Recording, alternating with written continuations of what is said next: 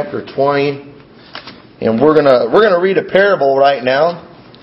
And I, tell you, I love the parables that Jesus told. It's there's uh, it's always good when you're kind of stealing one of Jesus' messages. You know it's going to be a good one because uh, he, of course, was the greatest preacher that ever walked the face of this earth. And Jesus, he told parables many times because uh, he did that to help us understand the message he was trying to give. If he would have he told them one time, if I spoke to you in heavenly things, you wouldn't understand it. And so he kind of would try to bring it down to their level, and he would give them uh, an earthly example, something they could all relate to, something that they could all understand, and that's something that we've all done. You know, we've got these little stories we tell our kids to, you know, keep them from lying. You tell them the story of the boy who cried wolf. All right, that never happened, but that's a parable. And these things that Jesus told, they were parables, they were uh, stories that he told. Uh, they never have names in parables. That's why we know stories of uh, like the rich man and uh, Lazarus. Those weren't parables. He gave actual names of the people. A lot of people call it the parable of the rich man, but it really happened. That man really went to hell, and he really saw Abraham and Lazarus over there in paradise. It all happened. We're going to read this parable. Uh, it's known as the parable of the laborers, and start reading in verse one. It says, "For the kingdom of heaven is like unto a man that is an householder, which went out early in the morning to hire laborers into his vineyard. And when he had agreed with the laborers for a penny a day, he sent them into his vineyard. And he went out about the third hour and saw others standing idle in the marketplace." And he said unto them, Go ye also into the vineyard, and whatsoever is right, I will give you. And they went their way. Again he went out about the sixth and ninth hour, and did likewise. And about the eleventh hour he went out and found others standing idle, and saith unto them, Why stand ye here, here all the day idle? They say unto him, Because no man hath hired us. He saith unto them, Go ye also into the vineyard, and whatsoever is right, that shall ye receive. So when even was come, the Lord of the vineyard saith unto his steward, Call the laborers and give them their hire, beginning from the last unto the first. And when they came, they were hired about the eleventh hour, they received every man a penny. But when the first came, they supposed that they should have received more, and they likewise received every man a penny. And when they received it, they murmured against the goodman of the house, saying, These last have wrought but one hour, and thou hast made them equal unto us, which have borne the burden and heat of the day. But he answered one of them and said, Friend, I do thee no wrong. Didst not thou agree with me for a penny? Take that thine is, and go thy way, and I will give unto this last, even as unto thee. Is it not lawful for me to do what I will with mine own? Is thine eye evil because I am good? So the last shall be first, and the first last. For many be called, but few chosen. This parable here has is one that when people read it, uh, there's some problems that they have with it. It sounds like uh, this master here is not really being fair. We're going to look at some of those things that people don't like about this parable, and hopefully help you understand uh, why it is. Because you know, our Lord is not unfair by any means. He is just in what He does, and, I, and hopefully, we, as we look at these things, we can understand a little better. But notice how uh, it talks about, you know, he went and he hired people in the morning and the first hour. In the Bible times, whenever you hear about the first hour of the day, that would be six o'clock in the morning. When we think of the first hour of the day, we're thinking one o'clock in the morning. The day starts at midnight, but during that time, the day actually started, really started in the evening. Uh, for example, like right now, it's six o'clock in the evening. So technically, we're kind of, if we were in this time or Jews, it would be really Monday.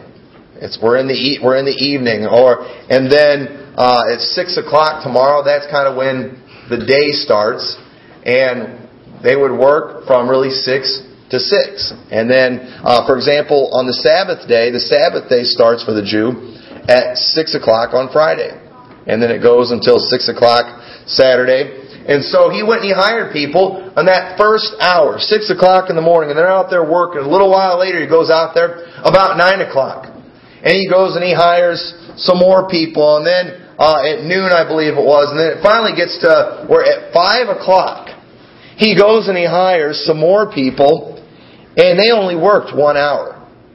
And then here comes, after 12 hours, it's time to pay, and he goes and he pays the people who started at 5 o'clock first. And he gives them all a penny. And he goes down the line and everybody's getting a penny. And these folks that were there at 6 o'clock in the morning, been working 12 hours, they're thinking, well, I know we agreed for a penny. But we're probably going to be, I know we've got to be getting some kind of bonus here. I mean, we've been working for 12 hours. We've definitely accomplished more than these other people have. And when they didn't get any kind of bonus, they're thinking, what's going on? What's wrong here? So what, and honestly to us, I think we would all kind of have a problem too if on our, if you went in your job and you get paid by the hour and you found out some guy that only showed up one hour got paid the same thing that you did in 12 hours, we'd all kind of have problems with that. But what's Jesus trying to teach them here? Well, a lot of times if you want to understand a parable, it's good to go back and look at what's been going on in the previous chapter and the previous verses and usually there was something going on, maybe some questions that were asked, and it would kind and it was what made Jesus give those parables. In the previous chapter, Jesus had just dealt with the Pharisees' question about divorce. Uh, remember, they they had asked about uh, they had asked some questions about divorce and about eunuchs. Uh, he was rebuked by his disciples when he was spending time with the children. You may remember that. We, we got all these people that are thinking that they're better than other people. You've got these Pharisees that, um, you know, think they're above those that have been divorced, or you got the disciples who are thinking that kids aren't that important. He had an encounter with the self-righteous rich young ruler who thought, you know, surely I'm on my way to heaven. He asked Jesus, you know, what good thing must I do? Expecting Jesus to tell him, man, you've already done it. You're already good enough. You're already on your way to heaven. Um, and he had Peter in that previous chapter, kind of asking what kind of bonus they were going to get for following Christ. You know, he, Peter answered and said, "Behold, we have forsaken all and followed thee. What should we have therefore?" Peter's thinking, "Lord, we're one of your, we're the twelve disciples. Lord, surely we are more important than all these other people. Lord, we've forsaken all. We've done everything. Uh, you know, what Lord, what are we going to get out of this? So Jesus has been dealing with all this self-righteous, we deserve this attitude, and he tells them this parable that kind of shuts them all up. Because they, and if we're not careful too, we can kind of get that attitude of thinking, you know, I've done a lot more than everybody else. You know, where's my extra blessing? You know, where, uh, you know, a lot of times we get to thinking that we've been shortchanged by Christ. And so, First of all, to understand this parable, we need to look at a few things and look at all the characters that are in the parable, and they usually represent things. For example, I believe that the householder that it talks about represents the kingdom of heaven. Uh, the householder who goes and he hires all these people. He represents the kingdom of heaven. The laborers, they represent the saved. Alright, so in this message, I want you to think about yourself as one of the laborers, one of those uh, who uh, are saved, who's been out working in the fields.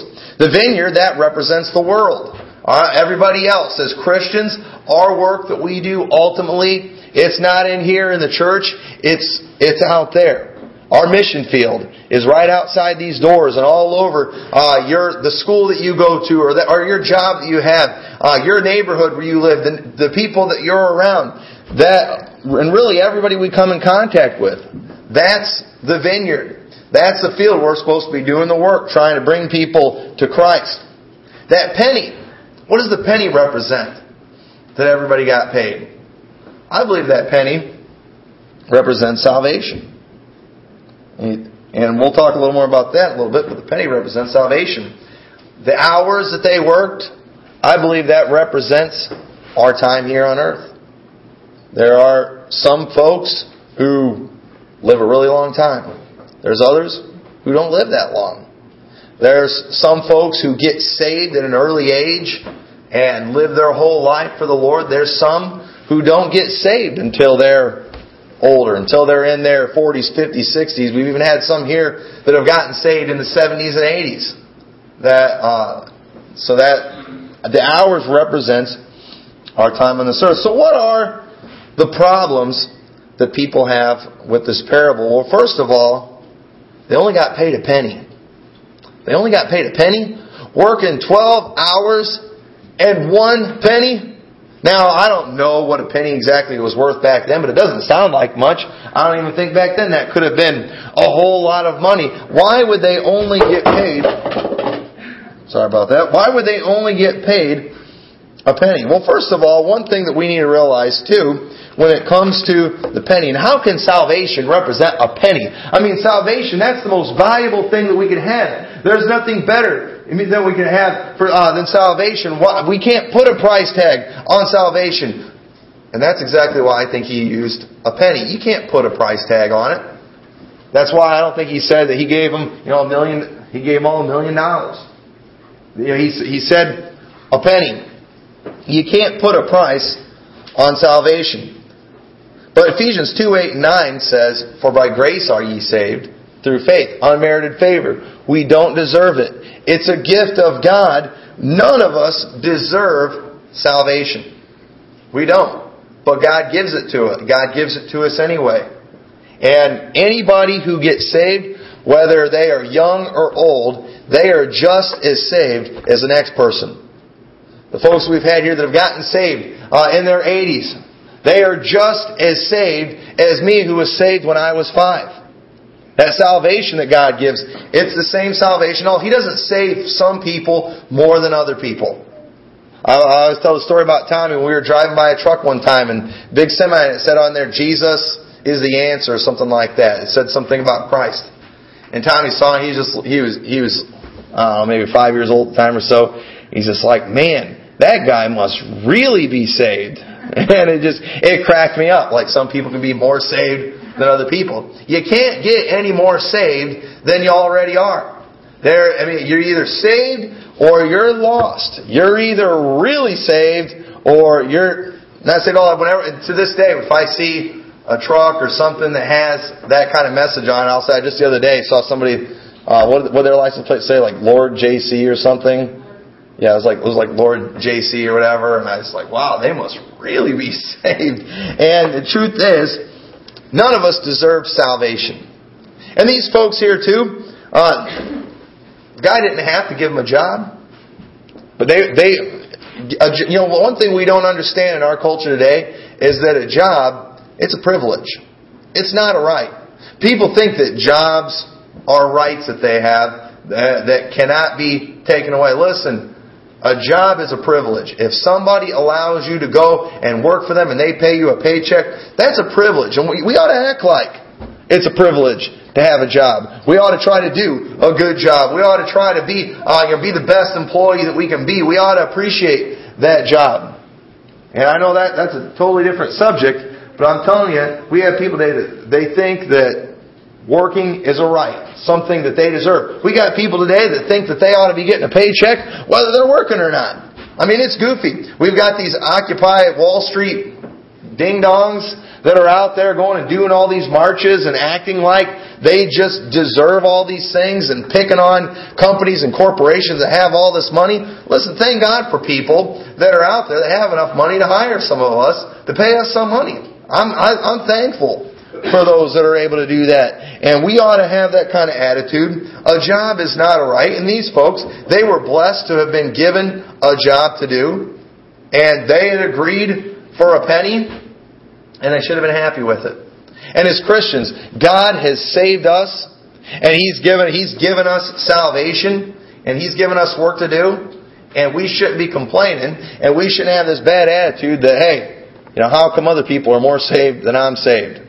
Hey, we, we asked God to save us, and we knew that we didn't deserve it, and we ought to just be thankful that He'd saved our sorry soul, and that He keeps us saved, and we're on our way to heaven.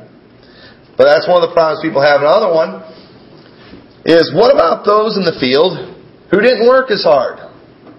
You know, lots as we get to look at all the things we do. One thing we got to be careful with here in this church, a lot of times in uh, in churches after they get started, there uh, and even in some older churches, you might have some people in there that were charter members, you know, from 30, 40, 50 years ago, and they get to thinking that they should be able to run the whole church and they get to looking down at everybody else and thinking that there's something special. Hey, I was I was a charter member. I was there when this thing first got started, and if you you know you uh, you know I'm not going to put up with this. Hey, we shouldn't have that kind of attitude. We ought to you know don't be thinking that we for some reason deserve special privileges because we've been in the battle a little longer. We've been working a little hard. You know, it's one of the things that we're going to see here as this time goes on and as as the Lord blesses and as things start getting added to the church and we start, there's more programs and more fun stuff going on. We're going to see a lot of folks that all of a sudden now want to get involved and want to have part in it.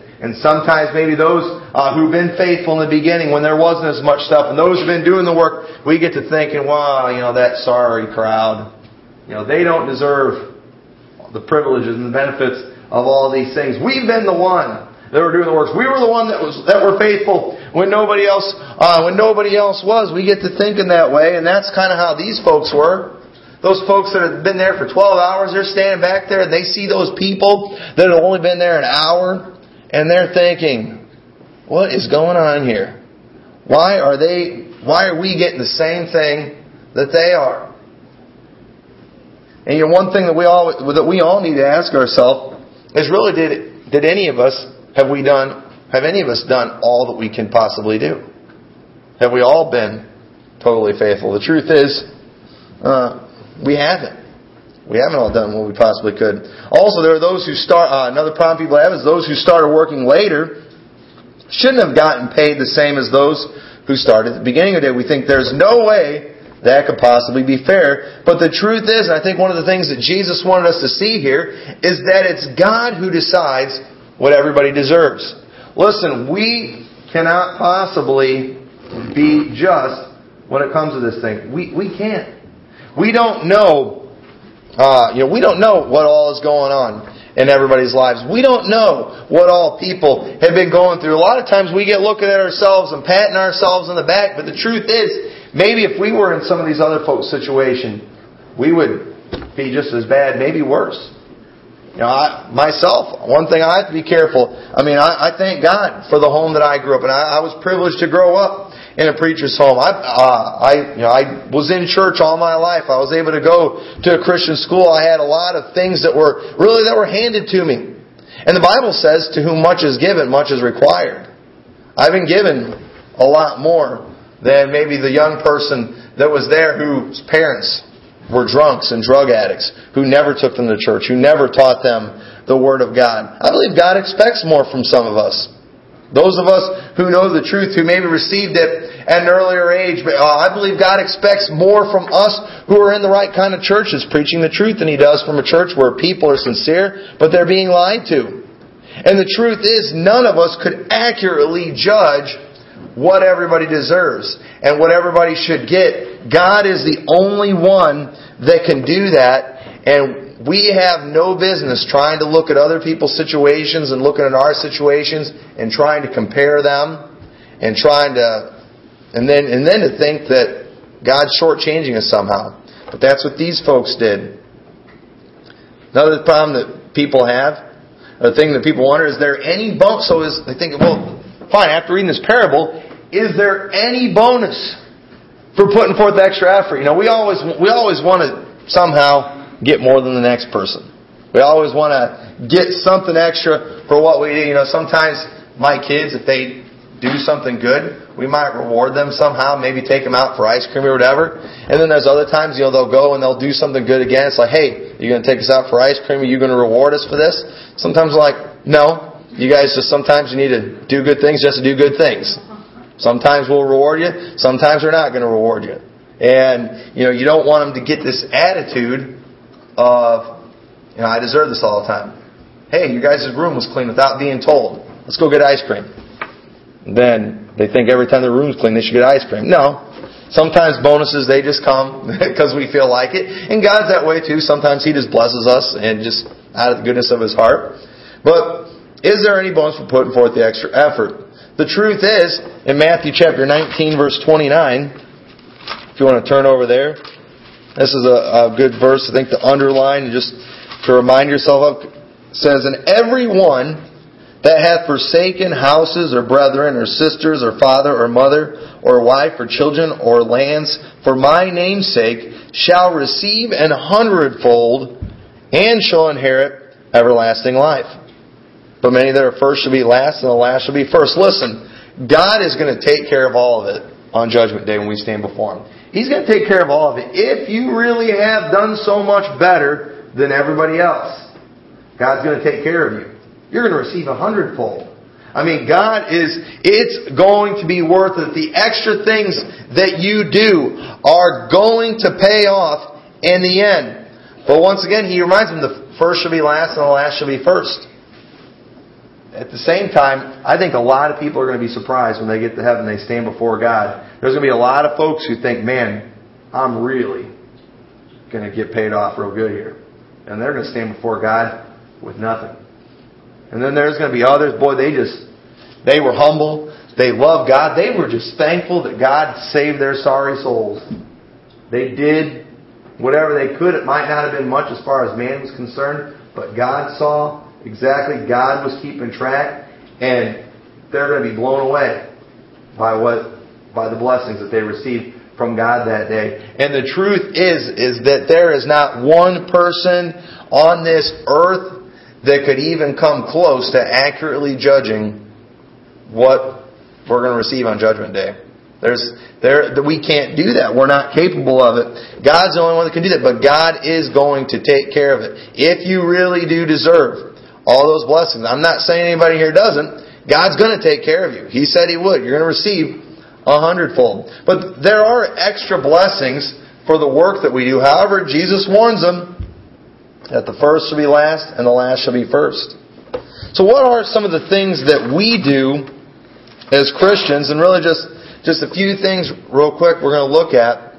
There are some things that uh, the older Christians, some mistakes that we make that I think can kind of help us put in perspective why God or why this uh, householder paid those who only start work for one hour the same as those who work for 12 hours. There are some areas where we fall short big time as somebody who's been saved for a long time. But one of those things is not loving Christ like we did when we first got saved. Revelation chapter 2 verse 1.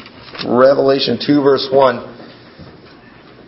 Now this church that we're talking about here in many, many, many ways is an extremely good church. But they had one problem one problem that was really, it was huge. So unto the church angel of the church of Ephesus write, These things saith he that holdeth the seven stars in his right hand, who walketh in the midst of the seven golden candlesticks. It's talking about Jesus. I know thy works, and thy labor, and thy patience, and how thou canst not bear them which are evil. And thou hast tried them which say they are apostles and are not, and hast found them liars and hast borne and hast patience, and for my name's sake hast labored and hast not fainted. This church was doing everything right. I mean, they were working hard for Christ. They were keeping evil out of their church. I mean, everything that a church should be doing, this church had it down. They were doing it. And Jesus said, I see what you're doing. I see your labor. He commended them for their labor. But verse 4, Nevertheless, I have somewhat against thee, because thou hast left thy first love. These folks, while they were doing everything right on the outside, something had happened somewhere along the lines. In the beginning, boy, these folks, God saved them, and they just, they loved God with all their heart, soul, mind, and strength. They just loved Him. Everything they did, it was because they loved God and they were just doing their best to serve Him and trying to be faithful. But you know what happens sometimes? We get to doing right just kind of out of ritual. We get to doing right maybe just out of maybe out of habit. Hey, you know, it, it, for me, it's a habit going to church. It's, I, I mean, I've been doing it all my life. But the truth is, I ought to be doing it because I love God. We can get, you know, we can get sometimes to the point where we're faithful in church, we never miss a service, but we can sometimes wish we weren't there. We don't, we don't want to be there. We're there, oh, ah, because everybody's going to wonder where I'm at pastor will preach on church attendance the next Sunday, whatever, and we do it for all the wrong reasons. And listen, if you're still doing right, hey, God commends your works. Thank God that you're faithful. Thank God you're still doing the right thing. But more than anything, God, what God wants from us is for us to love Him with all our heart, soul, mind, and strength. The greatest commandment. And these, this church, they had, they had forgotten that. They were doing all the right things. They were working hard. But they left their first love. Verse 5 says, Remember therefore from whence thou art fallen, and repent, and do the first works, or else I will come unto thee quickly, and will remove thy candlestick out of the place, except thou repent. God said, if you don't repent of this, He says, I'm, I'm gonna, I'm gonna close your doors. I'm gonna finish you off. And this church was doing everything right. I mean, this church, they had the perfect church constitution and bylaws. I mean, they, they did everything right. They had it all, all, all nailed down. They were following it. They were doing all the rules. These people, they dressed right. They had the right music. They weren't doing any of the contemporary Christian music of that time. I mean, they didn't have the rock and roll going on in the church. They, these folks, they looked sharp. They did everything right. But they weren't really thinking about Christ when they were doing it. And Jesus said, I want you to go back. I want you to go back to where you were before. I want you to do the first works. And one thing that, if we're not careful, we will all do is we will not love Christ like we did when we first got saved. I love seeing folks when they, when they first get saved and they're just excited to be a part of the family of God. They're excited to be in church. They want to do whatever they can do. Sometimes what they do isn't very good. You know, they're just excited. You, some folks though, just, hey, man, they're they're saved. They're on their way to heaven. They they just want to get up in church and sing a special, just because they love God. And they'll get up and they'll sing a song about loving Christ, and man, they're off key. I mean, they're just, they can't carry a tune in a bucket, but you can just tell that those folks love God and just are thrilled that they have the opportunity to do something for God. I like seeing that. You know, some folks too, you know, the first time they, they get up in front of everybody and sing, you know, they're scared, boy. They're nervous. They're, I mean, they're shaking, because, uh, you know, they, it, they're taking it serious. It's important to them. It's a big deal. Then you got others, they've been doing it for so long. I mean, these people, they can sing. They're, they're just, I mean, right on key.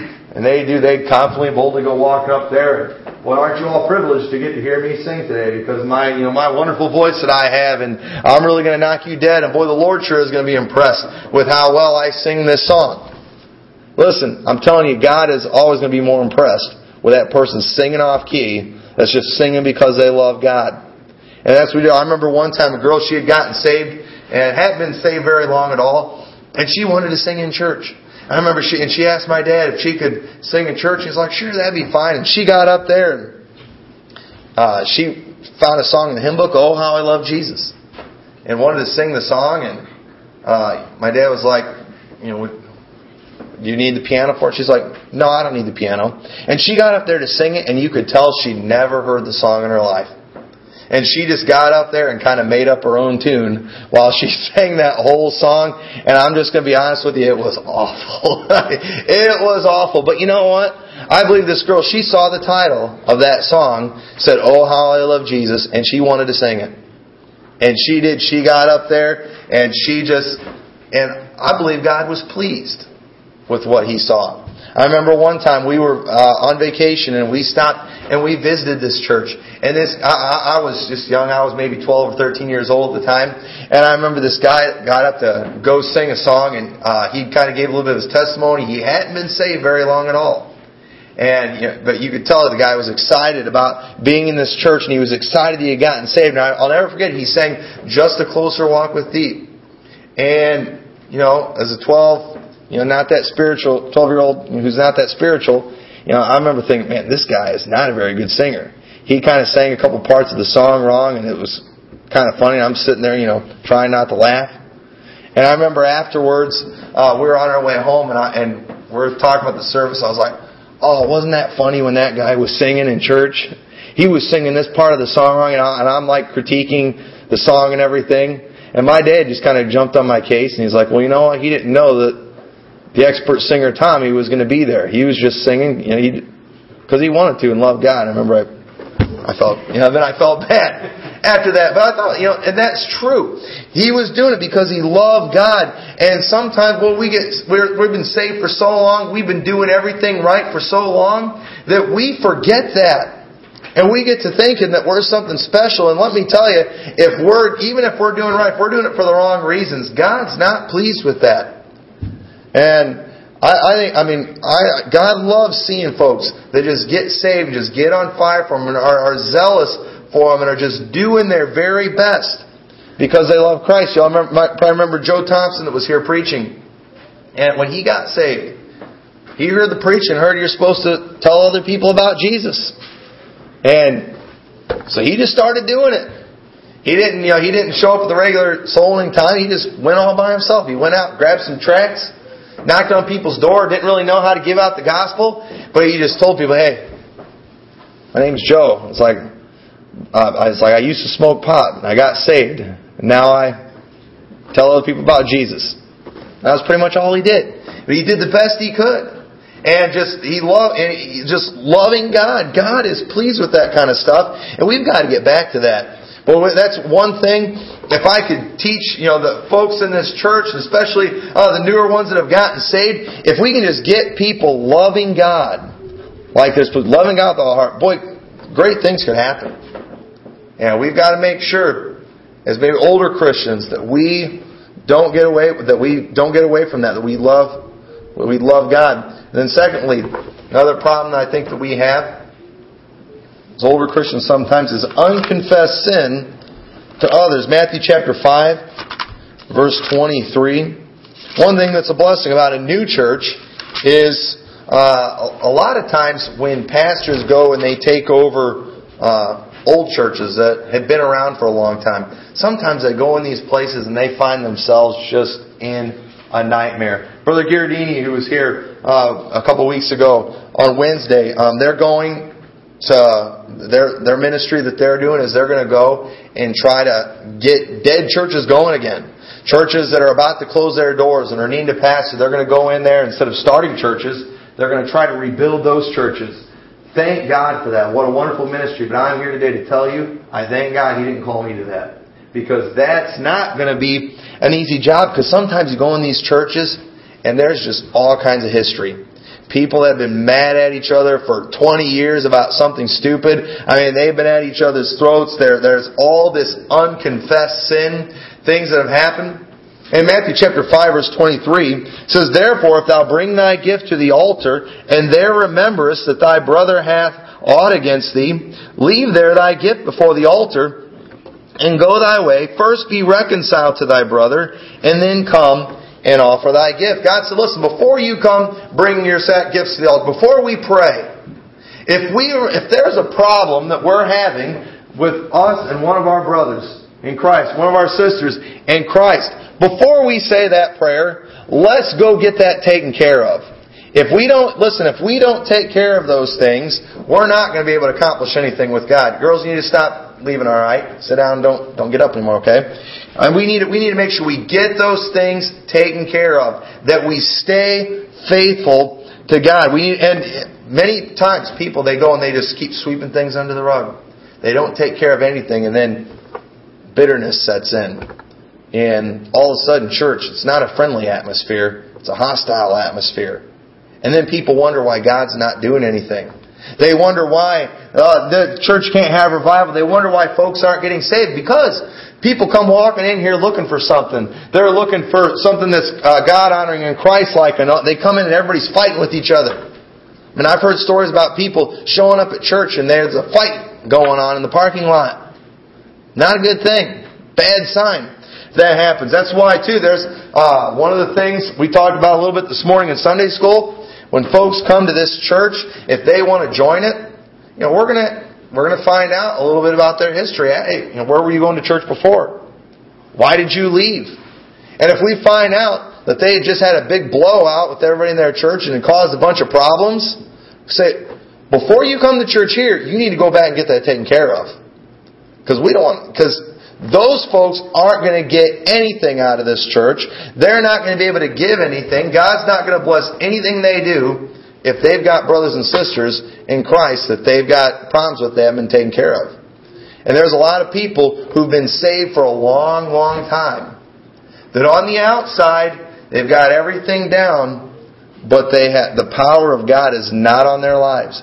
God isn't doing anything in their lives because of unconfessed sin to other people. We do not, we want, we don't want to do that. It's good to sometimes maybe just search your heart and, search your life. It's like, hey, are there folks that I need to go get things right with? And go to them and say, hey, I'm sorry. Try to make up with them. Try to try to do uh, make things right. Yeah, I mean, you'll there's somebody out there in the church. Maybe you owe them, you owe them fifty bucks, and you've been trying to pretend you forgot about it. You know what? Go get that taken care of. That kind of stuff, it can, it can add, it can build. And God sees that stuff. We might not think it's a big deal. Oh, well, they ought to have a Christian attitude and just forget about it. Okay. Yeah, they, maybe they should, but you ought to do the Christian thing and pay what you owe. And you ought to get that right. And we don't want that kind of thing. That stuff builds up. And really, then all that work that we're doing, all that labor we're doing, it's really for nothing. Unconfessed sin. Then Thirdly, bitterness and hatred. 1 John chapter 4, verse 20. And just read one verse to you. 1 John 4, verse 20. If a man say, I love God and hateth his brother, he is a liar. For he that loveth not his brother whom he hath seen, how can he love God whom he hath not seen? You cannot love God and hate other Christians. So the Bible says, you're a liar. There's been people I've talked to even here since I've been in town, and they, you know, they've come and they visited the church, or uh, maybe I've been out visiting. And you talk to some folks, and they'll get to talking about their old church, and they'll get to talking about other Christians, and it's clear there's a lot of bitterness and hatred in their life. When I come across those folks, I'm like, uh, yeah, we're uh, we're this other church. you know, we're another church. You know, like don't don't come visit ours. Because I tell you, you bring that stuff in, a church is going nowhere. And I don't care how long they've been saved. I don't care how much money that they've given to the church. I don't care how much work they've done. If they hate their brother, they're not getting anywhere with God. Listen, we, you know, I, I want, it's, if we, uh, you know, I, as a pastor, you know, as a church, you know, of course, you know, I'm just going to be honest. You know, we'd all like it if a bunch of people with a lot of talent came to the church to you know, be involved in singing and the music and things. We like to have people, you know, with the money, you know, be, just be honest. You know, we can give big offerings so we can do all the things. But honestly, we can, there's plenty of churches that have all those things, and the Spirit of God is doing nothing in that church because of these things that we talk about right here. Boy, they're laboring in a sense, but they're doing all the things that we think are important. They're there, they're doing the work. But what God thinks is important and what we think are important a lot of times are two completely different things. God wants folks who are just loving Him, those who are just trying to be faithful. And if we've got all those other things, God is not impressed one bit. The truth is, God is displeased. God was going to, God was going to get rid of that church in Revelation we read about, the one that was doing everything right, because they didn't love Him like they were supposed to. And I'm here today to tell you that in this church, I would rather have a bunch of people with no talent and no money and no personality or anything, that, but they loved God. And if they, if we have that, then God is going to bless the work that takes place. God's going to be in that. It's the Lord that's really that builds the work. It's not us. Yeah, we're laborers. We do we do the work, but the truth is, none of us in of ourselves have can really do anything that great. But God can. We want Him doing the work. And we need to make sure that we're that we're faithful. And don't get this added and never have the attitude of we're better than somebody else because we were there in the beginning. We've been doing it a long time. If we're the right kind of church, we're always going to have people in here that have at all different levels There are some churches, all they have are people that have been saved for 50 years. That's, that's sad. We ought to have, just like, uh, you know, as a church, you know, it's good to have a variety of ages. I thank God we've got senior citizens in this church, and we've got middle-aged people, and we've got young people, and we've got, we've got kids. But we, we need that. We need, we need young people in this church. I'm thankful we have some kids in here. Even though sometimes they get a little antsy and it's hard to sit still in the service. You know what? That, that's alright.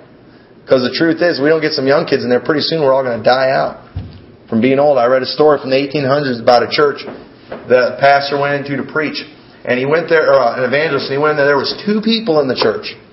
The pastor and one other person. And this church had never had a church split.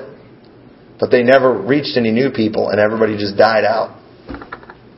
And it's the Lord that's doing the work, and it's a privilege to be in the work of God. And we ought to just be faithful and doing all we can, and we ought to be praising God for those those who come in at the eleventh hour, and they get in. Maybe maybe it's towards the end of their life. They've been maybe they're 90 years old and they get saved. Well, what are they going to do for Christ? They're not going to be able to do that much work. Well, thank God though that they got in.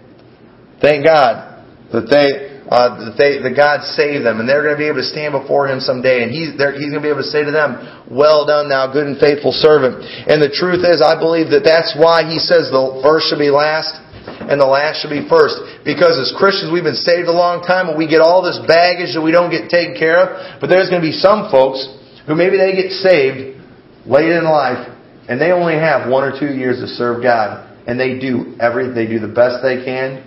They do everything they can they do it because they love Christ. And in the eyes of God, that's, that's exactly what He was looking for. They don't have all that baggage built up like we do. And the truth is, we have no excuse. It doesn't have to be that way. We ought to, we ought to love God more today than we did the day that we got saved. We don't want to lose that first love. I, hope you won't. So let's all stand together tonight, with our heads bowed, eyes closed parable of the laborers. It doesn't, it doesn't seem fair. Okay, God's always fair. God's always fair.